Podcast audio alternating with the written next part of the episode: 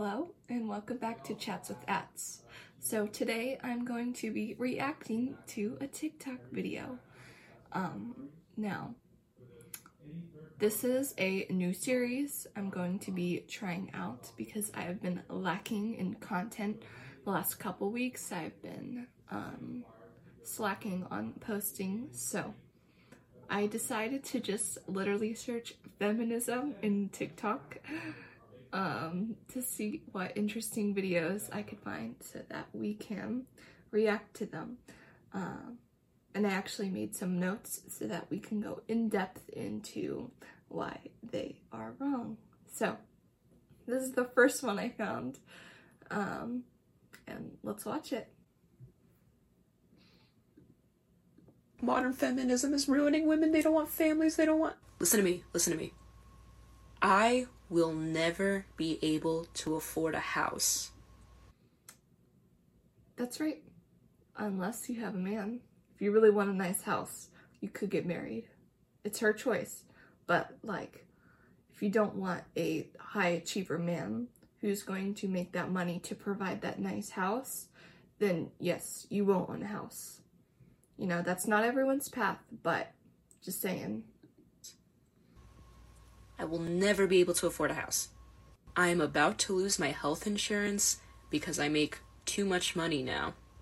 The 40 hour work week was structured around the assumption that you would have somebody at home doing your domesticated labor for free. You can do that. You can. Because if you did not know this, so you absolutely can do this. If you did not know, a in a household that has two working parents who have children and are paying for childcare um, and going out to eat meals um, or paying someone to do the cleaning, they actually end up spending more money and having less money in the long run than a household that has one man who has a job and the wife is stay at home. She cooks, she cleans, she takes care of the children because that just makes sense. Not some suppressive thing, but a lot of women choose that for a reason. Um, so it should not be hated on because you will actually end up saving money that way and then the children have someone to raise them um, instead of just some nanny and you are barely influencing them because you are at work all day. Cooking, cleaning, childcare. Even despite currently living in an economy that requires a two income household just to be comfortable. You won't be making much money if you're working at like McDonald's. But if you're working like a mid paying job, like how bad is your life that you. I mean, I know she said she can't get health care, but if you're willing to be a stay at home mom, you can still work. You can still have your side passion projects. So. The upper class all organize to prevent affordable housing from being built in the first place. Oh, do they? Are you in touch with the upper class? Tell me about it. Tell me how they're organizing to make sure to oppress you and make sure that you don't pay anything. Well, there are people who are working to oppress you. The people that say you own nothing and you'll be happy but I'm sure she's not talking about those people. No, because they're communists, you know? It's capitalism's fault. It's the fault of having to take personal responsibility for how much money you make. Um, and the fact that most millionaires did not inherit the money, but most people who keep money long term did not inherit it. They were entrepreneurs or they worked hard and got to that point. Not everyone, a very, very few portion of people are built for that lifestyle. But if she decides that she's built for it, she can go achieve that. Otherwise, she cannot sit there and complain that she doesn't have a mansion because she's she's not work she hasn't worked for the mansion. Who owes you a nice house? You're not in a third world country. Grow up. The only war that there is is a class war. Mm. You are not frustrated with feminism or women. You are frustrated with late stage capitalism. Yeah. I'm I'm so glad that I'm suffering from late stage capitalism instead of late stage communism. because I can actually own things. Isn't that dandy? Um, yeah, that's that's just absolutely crazy. Um, I don't know how, but somehow she managed to not mention anything about feminism, not say anything about capitalism, and still blame all her problems on this capitalism. All she really said were the problems that she has in her life. You know, she doesn't have health care, she won't be able to get a house, um, and just say it's capitalism. That's all she said. She said, People are rich, I'm not rich, and I don't have a house. That's what she said, in short. So, you know, she's probably heard the talking points from the left, but it's just it's just not a thing. People come here from other countries so that they can make money. In America, you can choose how much money you make. I know there are different circumstances for people. Some people are dealt cards that are more difficult, but you still have that opportunity, even if it is harder, to make money here and you get to choose your job in other countries people don't necessarily get to choose their job and i don't i don't even understand why she mentioned feminism if she wasn't gonna even talk about it. Like i think it's because she knows it is feminism's fault. She must have heard people talking about it. And there absolutely is a gender war an attack on femininity and masculinity. Otherwise the marriage rates wouldn't be going down right now. There wouldn't be so many people confused about their gender identity and so many masculized women and feminized men. So, all that was a fallacy and debunked. This next one is so excellent. I didn't need to write notes on it because there's just too much to cover, but let's listen to it. Here are some hot girl phrases. You interrupted me. I wasn't finished speaking. My emotional response is perfectly appropriate given your behavior. Okay, so proud girl. Here are some proud girl phrases. In other words, you don't like something someone says, or someone, even if someone interrupted you, you don't have to say, You interrupted me. Does that sound respectful for you or to you? If a man said, You interrupted me, how would you feel?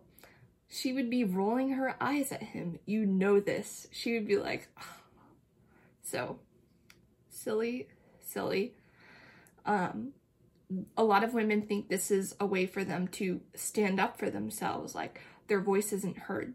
But the thing is, women by nature, and including myself too, we naturally take these kinds of things too far. Like if it's something small, like someone interrupting you, you need to just shut your mouth. You have to pick your battles. If you're going to get offended over something as simple as that, you need to grow up. Unless someone is constantly interrupting you, constantly saying things that aren't true. Um, yeah, it's very petty. And also, yes, we do have emotional reactions that are quite um, irrational a lot. So, when a man says you're being irrational and you aren't, that's different. But a lot of times we are, and we're just too much in the emotions to recognize that. I don't think you're telling me the truth. That's called gaslighting because you don't know that. Maybe you could say, I feel uncomfortable about what you're saying. Actually, you know what? No, this with this girl, she she just needs to say none of these things because she seems incredibly annoying to be around. No offense, but tell me I'm wrong. Am I wrong? I would appreciate if you could please use a more polite and gentle tone when you address me. Thank you. I That one is fair, um, but again, just probably not for her. I'm sure she's been hurt in the past, but clearly she's taking it too far. Um, I have experience with people maybe not being so gentle in their tone, so I would ask them that, but I definitely wouldn't ask them in the tone that she did it. I would appreciate it if you were more gentle in your tone with me. Thank you. Like this isn't this isn't Mean Girls, okay? This isn't Legally Blonde. I appreciate you bringing me that information, but I already knew that and it's not very relevant or helpful to the situation. Again, this is not hot girl phrases. This is proud girl phrases. This is I don't care about your opinion girl phrases. This is self centered girl phrases, okay? Who in their right mind would say, you know what? That information you just shared, that's not helpful. So if you wouldn't mind, don't say things like that.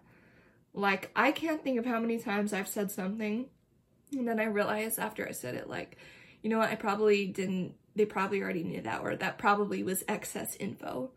How could you, how could you possibly reprimand someone for that? That's crazy, girl. The way you're behaving is making me really uncomfortable. Stop. I didn't appreciate that joke. In fact, I found it to be very inappropriate. Don't say that again. The way you're treating. Don't say that again. Rather than, that made me uncomfortable, can you please not say that? Don't say that again. Uh, you're not their mom, honey. Treating that person is not kind. Behave a little better. That one's fair. I think we need to stand up for the people who can't speak for themselves. I'm feeling a bit overwhelmed right now. I'm gonna excuse myself and rest and recharge a little bit and then come back to this task. So interesting here, she said task. So I think that's under the assumption it's like in a work scenario or like someone who is over her, like her boss or something. So perhaps these phrases are her reaction to her boss who she's triggered at because it's hard to be submissive. And yes, we do need breaks, we do need time to recharge, but um in this context, this does not sound like someone who's overwhelmed. This seems like someone who is overly into the self care kind of stuff, in my opinion. And by overly, I mean not self care, but selfish. Not tonight. I don't really feel like it. Here is some. So that last one, not tonight. I don't really feel like it. In other words, she doesn't want to sleep with her boyfriend. Um, which you know that's valid but um and there are abuse situations i never want to i never want to give the message that that is not important but she's basically saying i'll have sex when i feel like it but not when you feel like it. Um that's where she's coming from on this clearly. So anyways that one was fun. On to the next. This next one i'm just gonna let play um because it'll just be better to hear the whole thought first. One of the first things we learn about early human history is that men used to be hunters and women used to be gatherers. So tell me why I was today years old when I found out that 30 to 50% of hunters may have been female this whole time. Flashback to 2020 when a researcher from my university realized that the body they had just dug up with a bunch of hunting tools around it was the body of a female. They were like, that is surprising, we should look into it. So, a body next to hunter tools. I'm not an archaeologist, so I'm not going to make any bold claims on it, but my first question is just how do they know that because she had tools, she was a hunter? I don't know how those, they determine those things, but just a question. So they checked out data from 400 other burial sites and found that of the 27 hunters that had been dug up, 11 of them were female. That is a third of all the hunters, y'all. So a third. So most of them were men, okay? Obviously, to the general public, this was like massive news. But at the same time, people were going on TV saying, hold your horses. Feminist oriented archaeologists have feminist oriented archaeologists I've known this for a really long time. Y'all just weren't listening. Oh yeah, they've they've known it for a long time. We just weren't listening. That's why they're feminists archaeologists. Hmm. Okay. Interesting. But here's the deal when it comes to archaeology and ancient history in general, we're always playing a little bit of a guessing game. Like, I'm not gonna sit here and pretend to know for sure whether females were hunters or not. What I will say with sociological certainty is that when we are evaluating science, we are always imprinting our own biases onto the data that we see. Completely agree. Means that if archaeologists expect that only men were hunters, they're gonna look for evidence that supports that. And it's possible that if females were hunters all this time, that information could have just gone right over their heads. One of the first things. So, my. What I'm noticing about this is, or just a question I have about this is, why is this such valuable news to her? So let's say, let's say, okay, the archaeologists are right, and one third of these hunters were female, which is still, uh, math isn't working. 75%, 65, 67%? Yeah, 67% male, right? So why first of all, why does she care so much unless she wants to make a statement that women were doing something men were doing? Why is that important? we are not living in a society where we need to compete against men. Why is that so important to you? Um, and I also find it interesting that feminist archaeologists were the ones who were saying this for so long. Um, and then right after that, she says, Our biases affect the science we see. Well, maybe that's why no one believed the feminist archaeologists for a good reason, unless there was cold hard evidence, which I don't know about that. And then, from a biological standpoint, since we're on the topic of science, men have higher cardiovascular endurance. They have they can lift more, they have stronger muscles naturally, they have bigger frames, they're built for that long endurance and heavy work. So that makes a lot of sense that men would be naturally hunters. So, but she has to call that bias or else it doesn't fit her narrative. And women are obviously less strong, less made for cardio uh, cardiovascular endurance. We make children, we birth the children, and we're natural mothers, so our natural job is to take care of children. So it makes a lot of sense for us to gather because we don't have to go as far or exert as much energy to collect nuts and seeds and things like that and prepare the food that the man takes home from the hunting. So, from a biological point of view, using science that she seems to respect so much, it makes a lot of sense for women to be gatherers and men to be hunters. So, okay, yes, let's let's agree on her basis. A third of the women were hunters. What does that prove? It still was mostly men. And even if it even if it were 100% women, why? Why does this why is this so cool to you? I mean, cuz she is a feminist and she is competing against men instead of competing against other women, which will make you unhappy in the long run. All right. Well, I think it's a good a lot of TikToks for today. Definitely got my fill. Um, let me know if this is more entertaining, more knowledge giving to you, and I can continue to do these. Um, I think it's nice that I can have content to react to, which is which can be a more pure form of content than just coming up with ideas or just kind of starting with a topic and l- letting it go where it leads, which is what my podcasts, most of them up to this point, have been. Um, so, thank you so much for watching. I hope this inspires you not to be a feminist and to be very, very pro capitalist. And this was a good talk. Thank you for watching.